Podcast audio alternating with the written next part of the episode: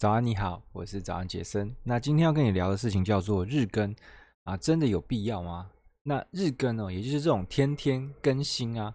到底对创作者来说是好事还是坏事？那真的有必要这么做吗？因为其实天天更新是一件啊很辛苦的事情嘛。那其实这一件事情呢，我在之前就是我有一段时间呢，就是九十天。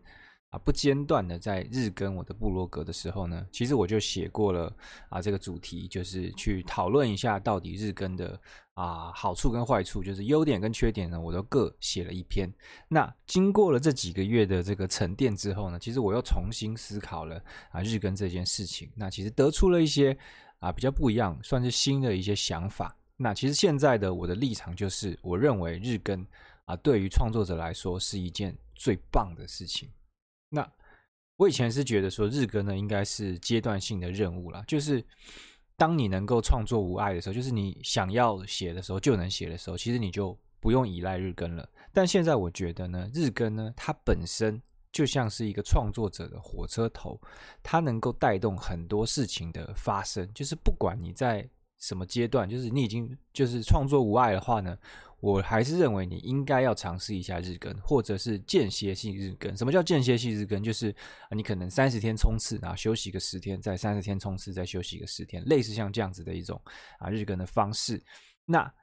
啊，什么叫做创作者的火车头？就是我就认为日更是创作者的火车头。那就是因为日更呢，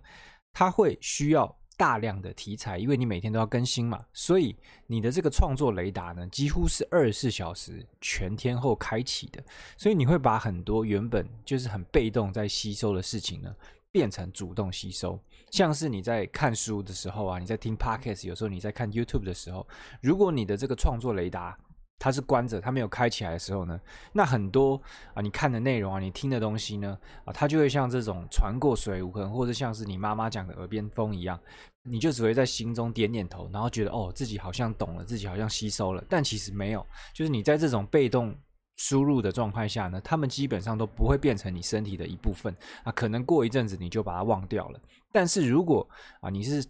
开启你的这个创作雷达，你是在主动吸收的状态之下呢，其实你就会在啊吸收这些东西的过程中呢，一直在找寻能够创作的题材。那你可能听到了某一句话，那你可能就会反复去思索说，哇，这跟我的主题呢，到底有没有契合的部分？那我可不可以把它延伸成啊一个作品？那其实这个过程呢，就是叫做启发式的输入，国外是把它称为叫做 inspirational consume，就是启发性的收入。翻译中文好像怪怪的，但是反正就是启发性收入了。那也就是你不用再去特别的，比如说去烦恼要怎么画线，要怎么做笔记，要怎么把这些知识全部记起来，都不需要。一旦你的这个输入呢变成是具有启发性的时候呢，哦，他们。在你脑脑中留存下来的几率呢，就会巨幅的上升。不信你试试看。那其实对我来讲，这个就是每一个啊、学习者、哦，他很梦寐以求的一个状态嘛，就是你可以把真的学到的东西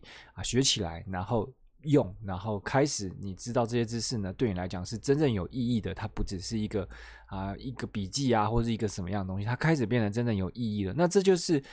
因为我知道很多人他也。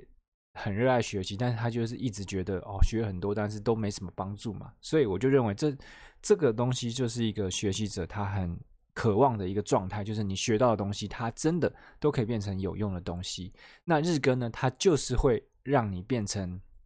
啊，你读的东西啊，你看的东西啊，它就会变成真正有用的知识。那这还只是日更的一部分的优点而已哦。就对我来讲呢，其实它真的还有一拖拉库的好处。那不管是就是对你内心的，还是真的实体层面，就是可能会有很多不同的机会来找你啊，或者怎么样，就是更实质的这些好处，当然也都是有。但是我就认为，光是刚刚我讲的那个东西啊，我就认为是很棒的啊一点。所以，是身为不管你是哪一类型的一个创作者啦，其实我都强烈建议你，就是可以尝试日更，或者我讲的这个间歇式日更。我知道这件事情一定会对你产生帮助。OK，那今天的内容就是讲，那希望你会喜欢，也希望有些收获。那如果你喜欢我的内容的话呢，也可以啊到我的各个平台去留个评价，那或是到我早安杰森的网站呢，会看到我其他啊平台发布的内容。OK，那关于我的这个之前写的那个文章呢，你也可以到早安杰森上面去看，它就是在叫做布洛格日更真的有必要吗？有分为优点跟缺点。好，那我是早安杰森，那希望呢你今天愉快，拜拜。